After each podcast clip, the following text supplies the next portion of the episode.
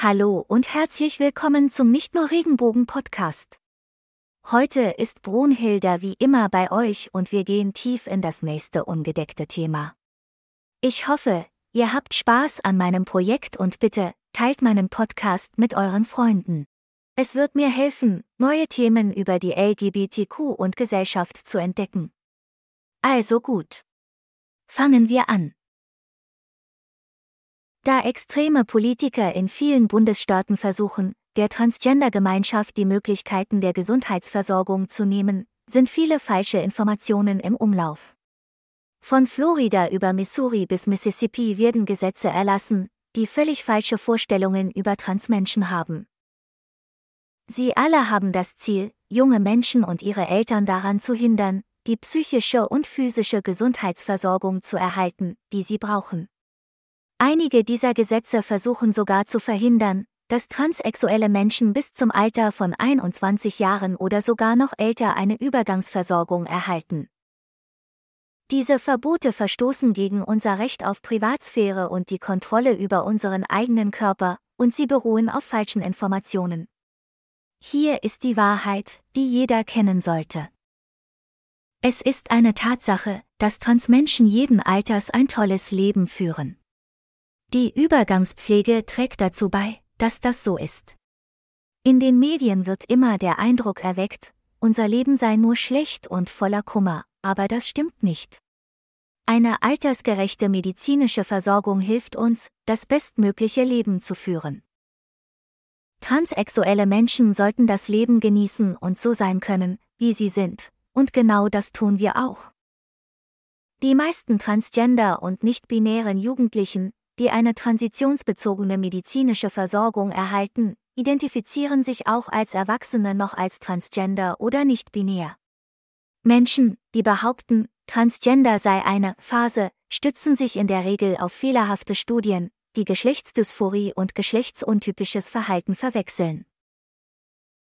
In diesen Studien werden Kinder, die nicht in Geschlechterrollen passen, mit Transgender-Kindern gleichgesetzt, unabhängig davon, wie sie sich selbst beschreiben oder ob sie überhaupt eine Geschlechtsdysphorie haben.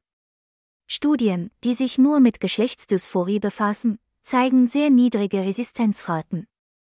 Diese neue Studie ergab, dass 98 Prozent der Kinder, die Pubertätsblocker einnahmen, nach ihrem 18. Das bedeutet, dass die meisten jungen Menschen, die Medikamente zur Verzögerung der Pubertät einnehmen, transsexuell sind und es auch als Erwachsene noch sind. Diese Medikamente halfen ihnen, die Pubertät zu überstehen, ohne körperliche Veränderungen zu erleben, die sie gestört hätten. Seit über 40 Jahren erforschen Mediziner die gesundheitliche Versorgung von Transsexuellen und bieten sie an. Aus jahrelanger Forschung und Praxis geht hervor, dass sich die psychische und körperliche Gesundheit von Transgender-Personen verbessert, wenn sie Zugang zu der erforderlichen Versorgung haben. Junge Menschen, die eine medizinische Transition anstreben, müssen sich zunächst beraten lassen und eine psychologische Beurteilung erhalten. Die World Professional Association for Transgender Health schlägt vor, dass sie die psychologischen, familiären und sozialen Belange klären, bevor sie mit körperlichen Veränderungen beginnen. Medikamente und Hormontherapien zur Unterstützung transsexueller Jugendlicher und Erwachsener gibt es bereits seit 40 Jahren und werden von Experten untersucht. Gleichgeschlechtliche Kinder erhalten diese Art von Behandlungen auch für andere Krankheiten. Die pubertätshemmenden Medikamente legen die Pubertät nur auf Eis, wenn man sie abgesetzt wird, tritt die Pubertät wieder ein. Bei medizinischen Eingriffen kommt es immer auf den Einzelnen an, nichts wird getan, ohne dass vorher viele Gespräche mit Experten geführt wurden. Für kleine Kinder ist die Geschlechtsumwandlung vor allem eine soziale Angelegenheit, sie ändern ihre Frisur, ihre Namen und ihre Kleidung, um sich ihrem Selbstverständnis anzupassen. Bei Teenagern werden medizinische Eingriffe wie Hormone oder Blocker nur dann vorgenommen, wenn sie für den jeweiligen jungen Menschen geeignet sind. Teenager unter 18 Jahren werden nicht sehr oft operiert, und wenn, dann nur sehr selten. Das medizinische Personal untersucht sie genau und stellt sicher, dass sie die bestmögliche Behandlung auf der Grundlage von Forschungsergebnissen erhalten. Jeder verdient eine gute medizinische Versorgung, und junge Menschen sollten in Ruhe entscheiden können, was für sie am besten ist, und zwar mit Hilfe ihrer Eltern, Psychologen und Ärzte. Viele Studien zeigen, dass transsexuelle Jugendliche, die im Zusammenhang mit ihrer Geschlechtsdysphorie medizinisch versorgt werden, weniger Angstzustände, Depressionen und Selbstmordversuche haben und eine höhere Lebensqualität aufweisen. LGBTQ-Jugendliche brauchen Akzeptanz und Unterstützung. Laut dem Bericht des Trevor Project aus dem Jahr 2022 hatten diejenigen, die sich von ihrer Familie unterstützt fühlten, weniger als die Hälfte der Selbstmordversuche als diejenigen, die keine Unterstützung erhielten. Transsexuelle Kinder, die sich vor der Pubertät sozial umwandeln können, haben ein normales Maß an Depressionen und Ängsten.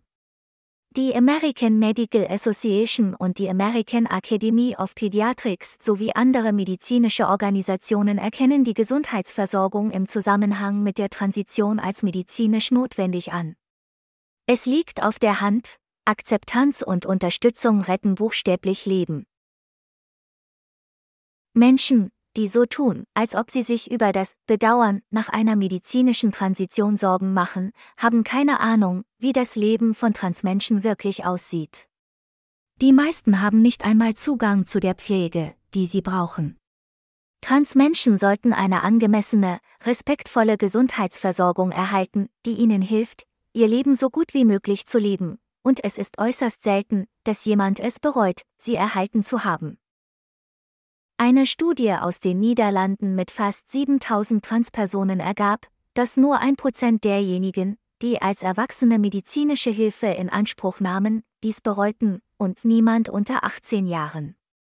Man muss diese Angstmacherei über Reue richtig betrachten. Bis zu 30 Prozent der Patienten, denen ein künstliches Kniegelenk eingesetzt wurde, bereuen dies, aber niemand versucht, diese Operationen zu verhindern. Untersuchungen zeigen, dass die große Mehrheit der Menschen, die sich medizinisch umstellen lassen, mit ihrer Entscheidung zufrieden sind.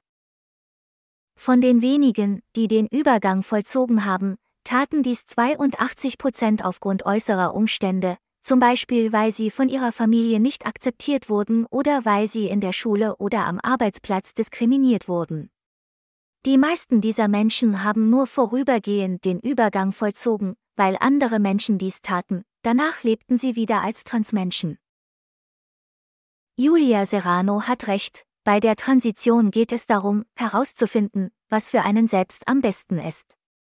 Jeder sollte die Freiheit haben, sich so auszudrücken, wie er möchte, und bei Bedarf Zugang zu einer verständnisvollen Übergangsbetreuung haben. Politiker haben kein Recht, sich in unsere Gesundheitsfürsorge einzumischen oder unsere Privatsphäre zu missachten. Das ist alles für heute. Bitte bitten Sie Ihre Freunde, neue Folgen von Nicht nur Regenbogen zu abonnieren. Ich liebe meine Hörerinnen und Hörer und möchte mich bei Ihnen allen für die Wahl meines Podcasts bedanken. Ich schwöre, die nächste Folge wird etwas ganz Besonderes sein. Bis bald, Leute. Auf Wiedersehen.